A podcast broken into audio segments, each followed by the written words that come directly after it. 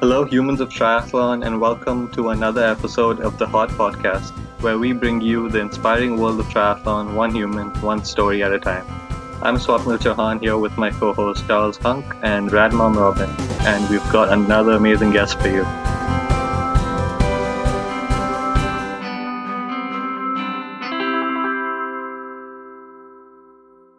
Welcome to another episode of Humans of Triathlon. For those of you familiar with uh, HOT, whether that is via the website, social media, or our new hot podcast, you will see that we have shared stories of over 100 people so far. Okay, stories of personal improvements, stories of facing fears, battling, battling disease, obesity, diabetes, stories about overcoming accidents, stories about extending the quality of life in your midlife and beyond, and so on. These are stories about ordinary people who face adversity in all its forms and shapes, but who manage to succeed by showing extraordinary passion. Today, we're taking a step further. We'll talk about a topic that has been neglected for years as a taboo.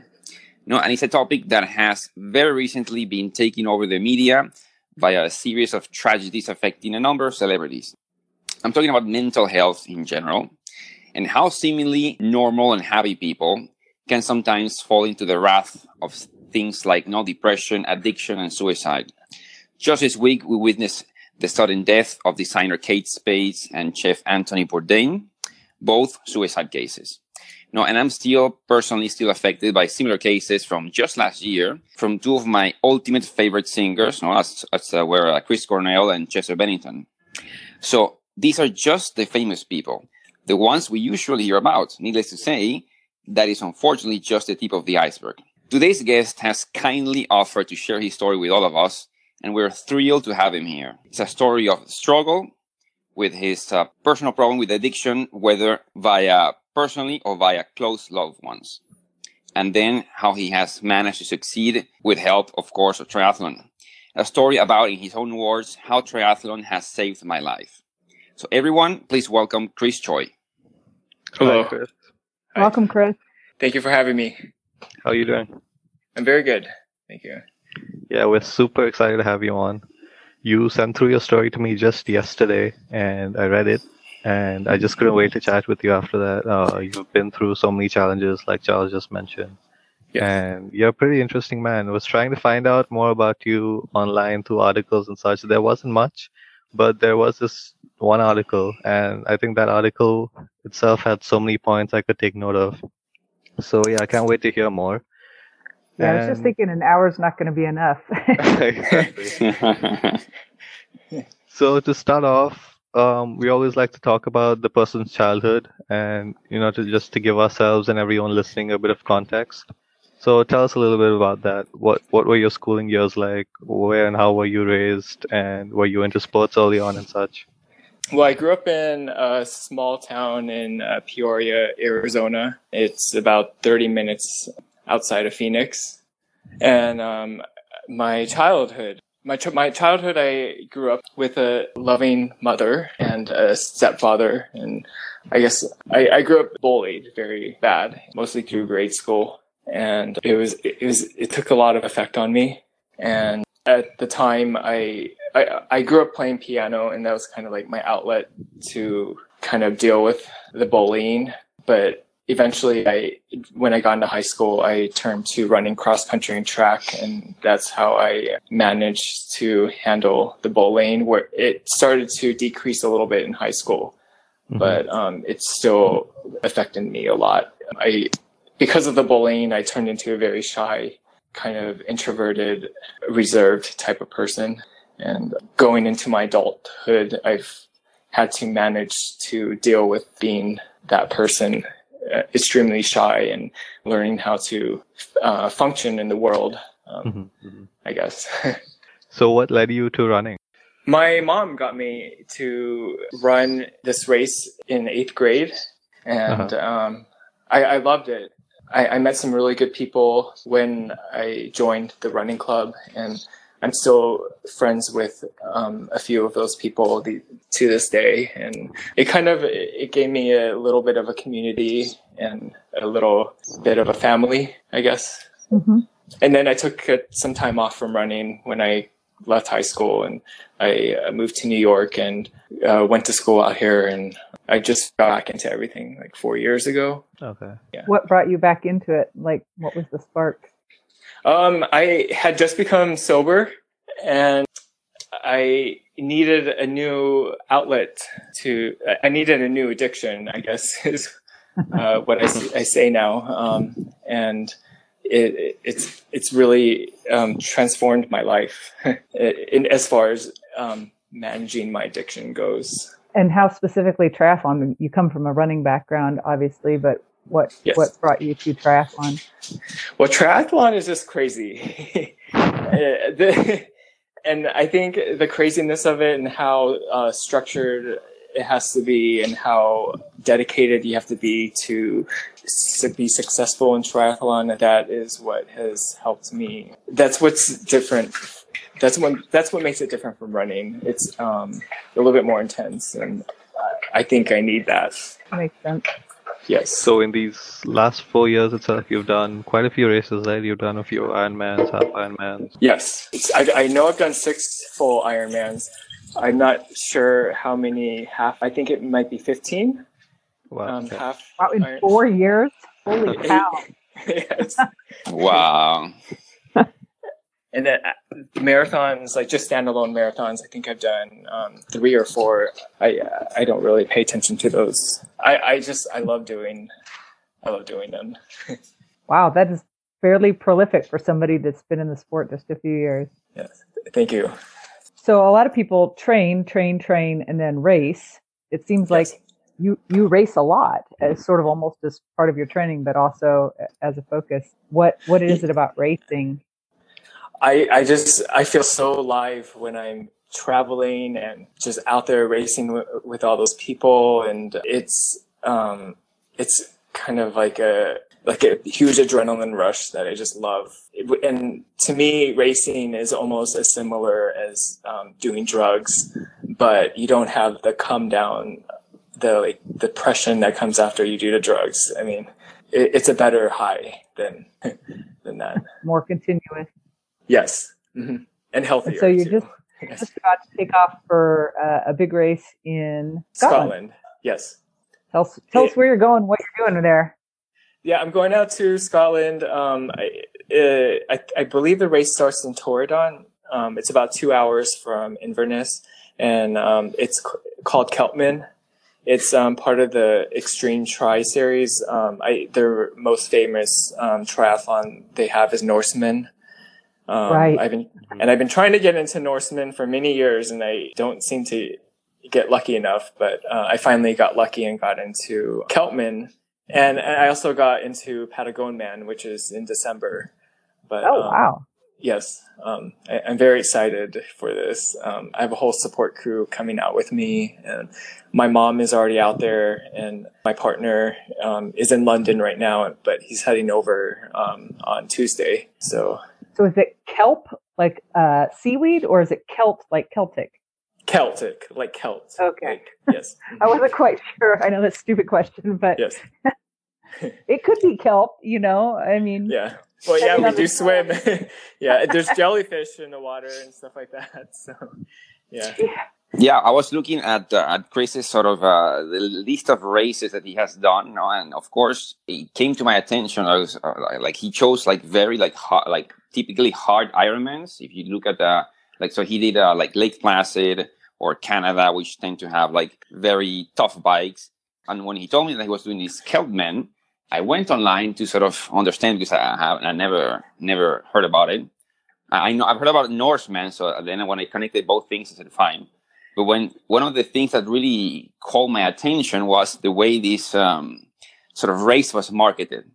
and uh, so one of the things they say, like clearly, I think one of the USPs, maybe the first one, says, "Come and join us to swim in the cold, deep, and jellyfish-infested waters."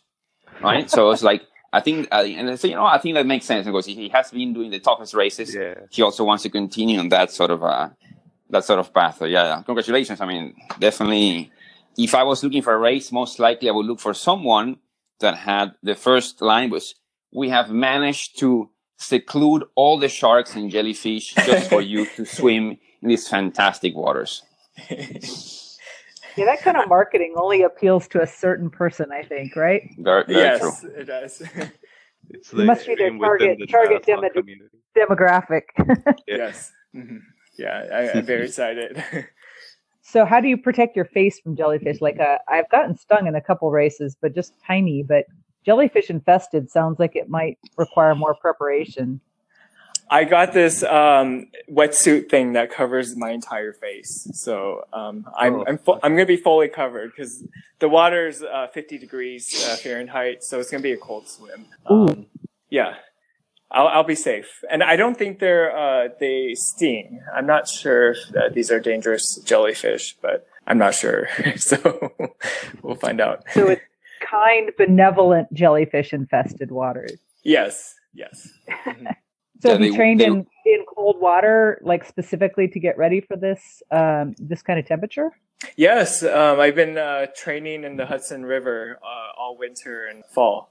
I I think the lowest that I uh, swam in this year was 44 degrees Fahrenheit. Oh. Oh no, no, I'm sorry. It was 37 degrees. 37. Do you have a personal icebreaker or something? yeah. Well, the river hasn't been freezing over lately um, with the global, uh, the warmer climate. So for me, it works out. So it's been nice. Yeah. It's a nice balmy 37. Yeah, yeah. The the fifty. Uh, I, I swam in uh, fifty degree uh, in the fifty degree water when it got warmer, and it it's it felt like a sauna compared to the thirty seven degree water. So it, it worked out. So how do you prepare to swim in water that cold? It, is there a, a regimen that you go through to kind of get ready to get into an ice bath? Um, you're supposed to take cold showers. Um, yeah, just get used to being in cold conditions. I guess is uh the best way to do it. Um, I, I was watching videos and they were saying to um, take like a 15 minute long cold shower uh, starting t- two weeks before the race, and that should help. So how do you? Is there anything you can do to recover from that after you swim to get on your bike, or like? Um, I'm bringing blankets with me, so w- when I get out of the water, people can throw warm warm me up when I get out, and um, drinking like hot water, uh, Mhm. um, warming up your core Yep. is um, very important too. And yeah, it, it, the most important thing is to warm your core up before you get on the bike. So Yeah, uh, if- So, talk to us a little bit about your shy nature on triathlon because I'm introverted myself, and you know, I I read your post yesterday. You said one of the alluring qualities of endurance sport is the amount of time you get to spend alone with yourself. So, how has has triathlon helped you become more confident in you know just society? How how has that helped in that way? I guess um, what it's helped me to do, it has helped me become more confident in a way. It's helped me to learn how to accept that I am very shy and I'm very introverted and I prefer to be alone a lot and that it, that it's okay. And the nice thing about triathlon is that yes, you are alone a lot, but also you are around a lot of people as well, you know, Yeah, I think that's what I love about triathlon. Even though it's an individual sport and I get my time alone, there's just this whole community and family around it, which makes Yeah. There- There's so many great people in triathlon, and I've just found that every single person that I've met has, you know, embraced me with so much love and kindness, and it, it is really like a small family, Exactly. and we all understand each other. I feel. Yeah, your line about being alone really struck me too, because I think that's maybe the question a lot of non-triathletes have is, um, you know, how do you how do you spend so much time out there on the bike, or how do you spend so much time out there running? A lot of long distance triathletes feel, yeah, it's great, it's a benefit. and it's really easy to when you're surrounded by so much beauty. You know, there's so much beauty in this world, and being able to experience that is just. I, I feel very lucky to be out there experiencing that and seeing all of it. Yeah, I, I do have to ask about biking in Central Park though, because I've always wondered this, like, like how how crowded is it? How crazy is it to try and get a bike workout in there? So the trick is, I, I never bike on the weekends. Um, it's impossible because they have the New York Roadrunner races on Sundays usually, and there's just always so much stuff going on in the park on the weekends. But on the weekdays, you have to wake up really early. I usually wake up around 4:30 so that I'm out of the door by 5 and that'll give me enough time to get in maybe like 30 miles before the park starts to get crowded. Yeah, it, you have, and you have to be constantly looking for people like runners going back and forth, and a lot of people are out walking their dogs too. And I've seen people, dogs, kids. yeah, I, I've seen a collision with a dog, and it's heartbreaking, you know. And every year, you there's an article about a cyclist that hits a pedestrian, and um, there's been a few deaths actually from a cyclist hitting a pedestrian. Uh, you just have to be careful and very aware. Wow. So, yeah. Yeah. But now they have banned cars from Central Park completely, so that's a really good thing. For a while, they're letting the taxis drive through the park. Oh, really? Yeah. Oh, I did not know that. Yes. Mm-hmm. It, it, was only um, during rush hour that they were letting them drive around the lower, drive, drive through the park, but they're ending that this week, I think. Actually, this is the last week. So I've help. seen a lot of kits of yours on your profile. They're very, you know, colorful and bright and such, which you design yourself, right? So there was um, one that I helped uh, design with Epic-Scare, okay. and it was um, the gummy bear suit uh, last year. yes, I, I, don't know if you saw it, but it's very yes. colorful. I remember. Yeah. Yes. yes. Nice, nice one. Yes.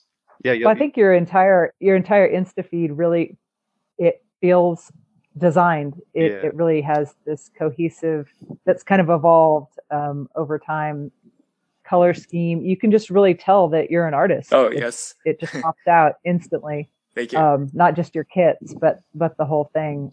So tell us a little bit about your design background and how you got into it, how it influences your sport. Um, I um, moved to New. The reason why I moved to New York was I uh, I went to Parsons to study fashion design, and I've been working in the industry for maybe like ten years now. And like maybe four years ago, I switched over to just designing prints and textiles. So um, I just I, I work a lot with color, and I work a lot with like images and graphics and like florals and stripes and just everything. so, and so, and I can manipulate photos very easily. So, um, because of my background. So I, I, I just apply that to what I wear and my Instagram photos is kind of like a little side hobby of mine that I enjoy doing. and your partner is your photographer, obviously. Yes, Nevin. Yeah, bringing some skills too. Yeah, I mean, he's an artist. I mean, he's a writer. He works in um, like he, he's a professor at CUNY, but he's also a writer, and I think a lot of that is very artistic, and it rolls over into his photo photographs as well. So, yeah, you've got quite a few tra- tattoos as well. I think like five or six, right? Uh, I have uh, one, two, three, four, five. Yes, I have five. Wow. So, what's that all about? What's the reason behind that? Because we we had a a guest, our last guest, Ginny Cataldi, she had a few tattoos as well, and she said that she usually gets one when she wants to, you know, like, um, how do I say? It? Commemorate. Yeah, commemorate a moment. So is that the same for you? Yes, they all mean something to me. So the the first two ones that I got were they're, they're the lines on my wrists, mm-hmm. and mm-hmm. they both represent my aunt and my uncle who committed suicide when I was a kid. That was a for me, it was a very traumatic experience. And, um, it is just, it, when I became sober, I, I, I, I, wanted to put them on to just remind myself, you know, I, I don't want to, I don't want to end up like them. I don't want to commit suicide like them. And, um, I saw what it did to my mother and what it did to my family. And every day I see them, it reminds me that I don't want to do that to her. So the, those are the first ta- two tattoos. And then the third tattoo that I got was on my calf. They're the bottom, the lines at the bottom of a swimming pool. Cause I, I just started swimming four years ago. It, it just, I, it, I was so happy and I, I wanted to remember that. so I had to work so hard to learn how to swim. It was, it was a struggle. and my last two uh, tattoos that I got. Um, I got at the same time. The one on my hip is a feather, and it reminds me of my mom because she's a bird watcher. And I had gone on a trip uh, with her to Trinidad, and I, I just wanted to. I, I, had sketched a feather that I saw on the beach, and I wanted to remember that. And then um, the tattoo, uh, the stars on my bicep, they're the stars from the old Ironman Lake Placid logo. Was that your first Ironman? No, it was not my first Ironman, but it was for me the most meaningful because my mom came to see it. It was her. It was her first Ironman that she saw me compete in, and it's it's my home. It's in my home state. I consider New York my home state now. Yes. Yeah, that's pretty cool stuff.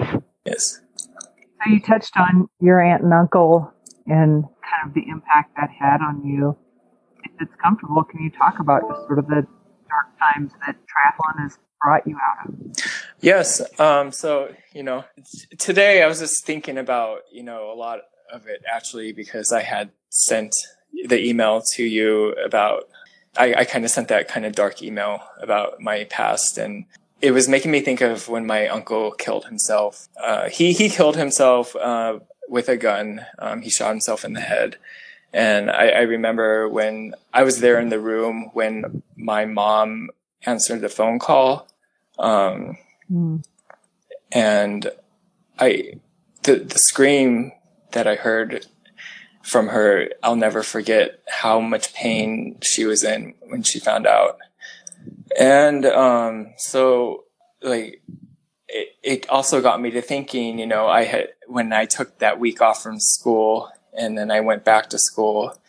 The first day I was back at school, I, one of the kids came up to me on the playground, you know, and um, picked me up and threw me on the ground, and you know they were teasing me like they always had, and that day was very traumatic too for me.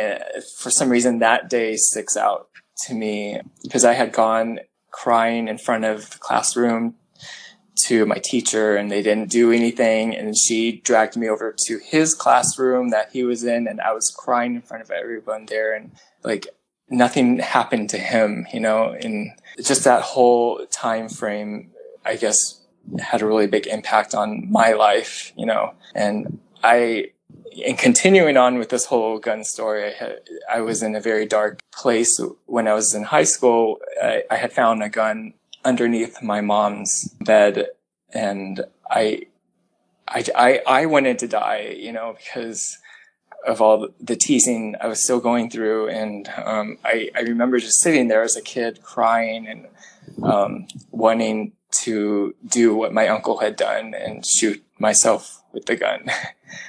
and I, I, know I know this is a little bit dark. I, I've actually never really told anybody. My mom knows a little bit about me finding the gun under her bed because I had asked her if it was the gun that my uncle used to kill himself, which it was not.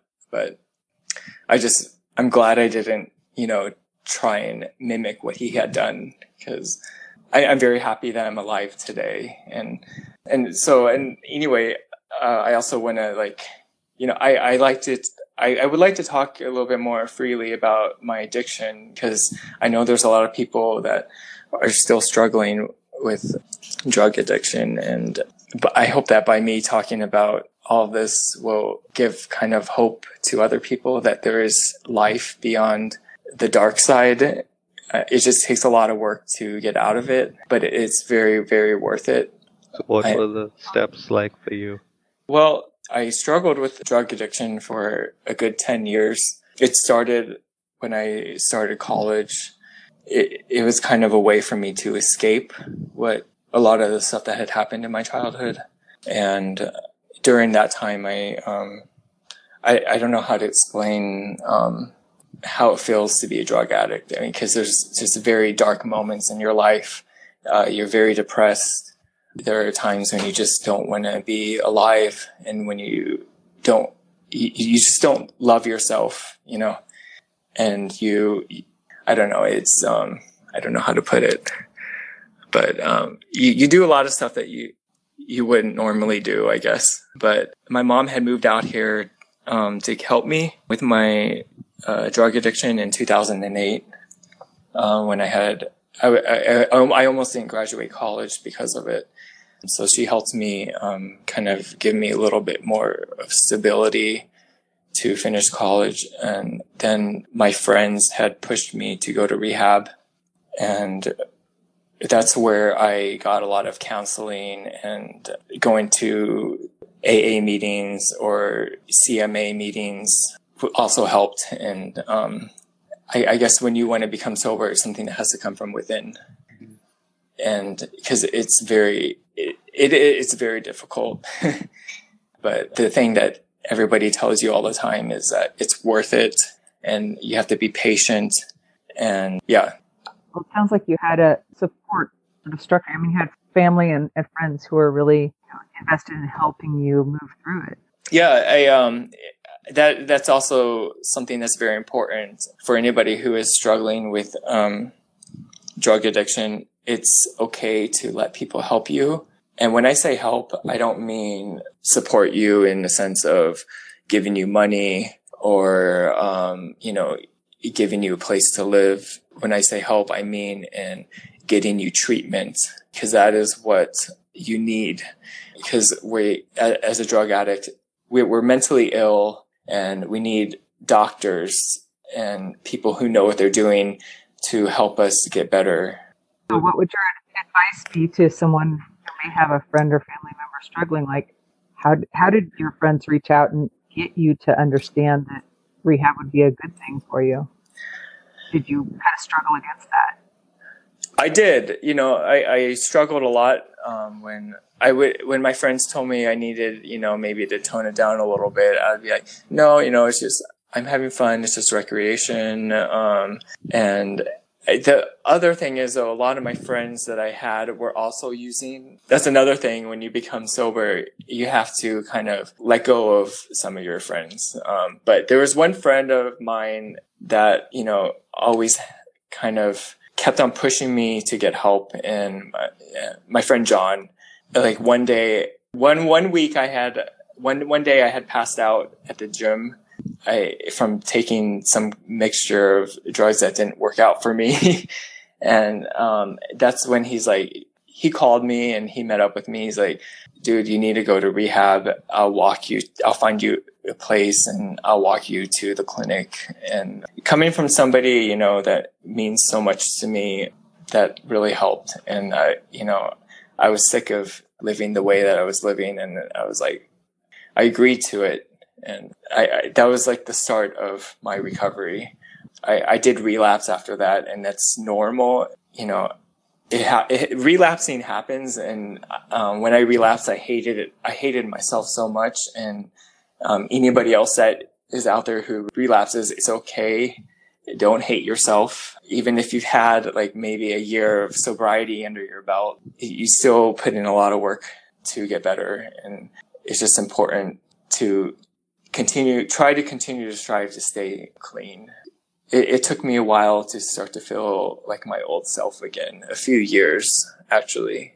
And, and then I wound up in triathlon and like, I don't even think about drugs anymore which is wonderful. Wow. Yeah, it's really great. That's an incredible statement. Yeah. Holy cow. Yeah. Yeah, it's really wild. I, I still think about it and I just I don't I Well I, and what strikes me is is you're such an incredibly strong person, a tough person. I mean, even the kinds of races you choose, you look at your race record, you choose things that are really hard and really challenge you. And I think that speaks to how difficult it is combat drugs because look at your strength and how much of a struggle it still was. Yes. Somebody who's even really determined, strong willed, strong person. I yeah, I, mean I, I, I don't look at it that way. I just I just look at it as like I am so happy to be alive and healthy again. I just want to do everything. It, I it, that's that's my perspective of everything. I just I want to like I I could die tomorrow and I'm just so thankful to be alive now. And I want to live in, I just want to live to my fullest now. Even if that means swimming in jellyfish infested water. Yes, definitely. I guess that's part of the, I mean, obviously it's not ideal that you have to go through, through those, like you said, 10 years of addiction and then a couple more years of rehab. I mean, yes. it's, it's, a very tough, I guess, uh, on anyone but I think if there's something that that sort of experience, like you just said, no, like like left you, is that sort of being so close maybe to to the end that you actually appreciate and you want to just stick to life as as knowing that you you could have just be gone now. Yes. And I think that's what fosters this sort of behavior of wanting to just achieve, achieve, and, and live to the fullest, like you said, no? Which is, I think, yes. it's, a, it's a great thing, definitely. Yes, it really is. And, you know, I just want to say one more thing because I heard you say that I lived with 10 years of addiction. I, I'm still an addict. And that's the thing about addiction. You're once an addict, you're always an addict. Yes, I had 10 years of drug addiction, but now I have another addiction, which is triathlon. And um, that has replaced my drug addiction. So. Well, I know I know a couple of places you can go if you really want to treat yourself against triathlon. It's difficult. I'm also an addict, you know, and I'm trying desperately to to to, to find a cure, but you know what? It's just impossible. And I, I keep uh, signing up for these crazy things, and I'm have a an Ironman race in three in three weeks, and I suffer. You know, you you suffer in the training, you suffer in the bike, you suffer in the run. But hey, here we are. But it's good. Yes. It's beautiful. So yeah, it's a good suffering. It's a it's, it's a really good suffering. I agree. I agree. Yes, and I'm sure Robin and Swapnil as well. Yes. Uh, do you ever worry that it will become uh, I don't know danger like somehow take it too far or it will become too addictive for you? I think uh, my biggest worry is um, going back to who I used to be. That that is my biggest worry. I am. Not- yeah, I read in your story yesterday. You said the fear of returning to that darkness is my motivation that keeps me going. Yes, um, so that was a great. I, am willing to take triathlon as far as I have to. Um, I, I think my body will have its limits, and it will tell me that. But I would rather go as far as I can, you know, with endurance sport or triathlon than to go back to those dark days that I used to live in. So I, I, I am I'm very happy now, and I want to. I'm afraid to lose that. You know. Tell us a little bit about your first, like your first triathlon experience, your first race experience. When did you know that this was a different kind of high or, or a different kind of experience for you? Gosh, um, I guess my, um, I don't know. So the, the, every triathlon is so different.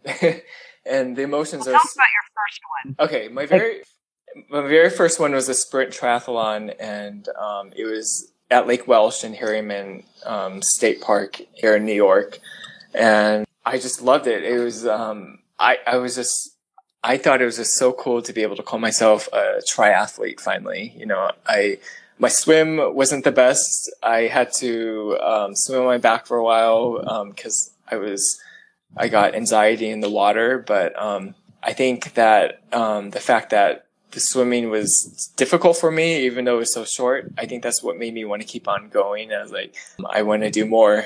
And that night, I think I had gone home and I had signed up for an Olympic race just a few months, like I think it was like a month later actually that I um, did that and yeah, it just everything just escalated from one triathlon to the other. Like I just wanted to sign up more and more and more. so, yeah. So, what about your first iron race? You said Lake Placid wasn't your first, but what what is it about the iron distance? What drew you to it, and and how did you get through that first one? Uh, my first one, my first um, Ironman was in Lake Tahoe in 2015 that's a tough one. Yeah, it was. it was. That's like biting off a, a, real tough one to start with. Holy cow! The reason why I signed up for that was because the one, the, like Lake Placid was sold out. Um, like all the ones that I went in to do were sold out, and Lake Tahoe was still open. So I, yeah, I wonder why. Yeah, well, I learned. all, the, all the hilly ones seem to not sell out very quickly. I don't know what. Yeah, and the water was pretty cold. It, and the elevation. Yes, and the elevation too. But that was a struggle. but I that again, the struggle was what what I loved so much about it. It's kind of like when you do a cocaine for the first time and you are constantly chasing that high. Um, triathlon to me is kind of similar. I mean, the high of that Ironman, I'm constantly trying to chase it. And Yeah, like I, I loved it so much. Uh, that night I had gone home to sign up for Ironman Cozumel, um, which was three months away. So, So from high and cold to hot and tropical. yes, Cozumel was nice. I, I liked Cozumel compared to Lake Tahoe. That's that's my next dream Ironman is Cozumel. yeah, it's beautiful. The swim is probably the most pleasant swim I've ever done. So, highly recommend it. It looks lovely and warm and blue Yes. and not jellyfish infested. no, not jellyfish. I mean, there are a few jellyfish actually, but not a lot. Although windy, windy and hot. Yes, but Okay. flat and flat. They all have their challenges. yes, they do. So what is your obviously- dream race? Norseman. That's my dream race. Oh. Yes. That's kind of my dream race too. I really Yeah. want to do that. That is that's one that's out there on my my mental radar. I don't know something Yeah. about just how ugly, Yeah. Horribly ugly it is. But it looks so beautiful, doesn't it? But I It's- don't mean yeah. ugly like that. Yeah. I just mean like tough, Yeah. tough ugly. But then the scenery so stark and Yeah. and just kind of grueling, but but lovely. hmm Yes. I, I think that's a bucket list race for a lot of triathletes. I have a feeling. Well, and that's that's how triathletes are different than normal people. Because I remember watching that video. Somebody I don't know tagged me in it on Facebook. Robin, you got to see this when they put out that video about Norseman. And I watched it with a couple of friends, and I was like, "Oh my gosh, this looks amazing! I so want to do this." And they were all like, "This looks horrifying. Why would anybody want to do this?" yeah. Only we understand each other, right? right? Yes. I mean, it's just kind of a, a thing where you think it's something tough. I want to see if I can get through that. I guess. Mhm, Yes. And then as for trail, I mean, I just started getting into trail running. My dream uh, trail running race would be the Barkley Marathon. That looks. I'm not familiar with that. Barkley. What is It, that? it's uh, five loops, and very few people finish it. Uh, nobody finished it this year. It, it's in t- Tennessee. And what's why don't people finish? Is the distance, the heat, the So it's 60 miles. The runners, they swear that it's more than 60 miles. But I think I saw, Um, like a documentary on this. yes, uh, there's a documentary. Yeah, so the winner in 2017 is John Kelly, who was also a triathlete and is 59 hours, 30 minutes, and 53 seconds. wow. yeah, it's crazy. So what is it about this race? I- think just the um, challenges that it's so appealing to me and to so many other people as well. So what is your favorite training trail run? Um, I, I love running in the Catskills. I, I particularly like running along the Escarpment Trail. It, it's it's really beautiful out there. I kind of wish though that the trails were a little bit smoother, like the West Coast trails in California or something. I don't know. I run a lot of rocky trails around here, so I'm not sure. oh, you do? well, Oregon. Yeah, Yeah. Well, Oregon's a little bit farther up, so so you're Yeah, a trail it- runner as well. Yeah, for me, um, I never really learned to love running until I started trail running. Uh-huh. Yeah, Like running was just sort of the reluctant part of triathlon. Like, oh yeah, to be a triathlete, I guess I have to run. yes, Um, I totally I love agree. trail love trail running. Yeah, and you don't have to worry about being hit by cars or anything. That's the the beauty of it too. No, cougars, uh, Yeah. bears. Oh yeah. my favorite trail here. There's signs because there's been some cougars has stalked a couple people. Oh my gosh. Do you know what you're supposed to do when you see those animals?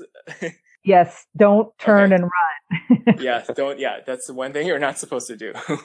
Yeah, make yourself look big, yell.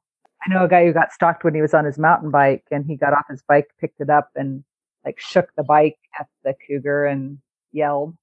and that worked? Yeah, Oh wow. Oh good. Um, at least at least for him. uh-huh.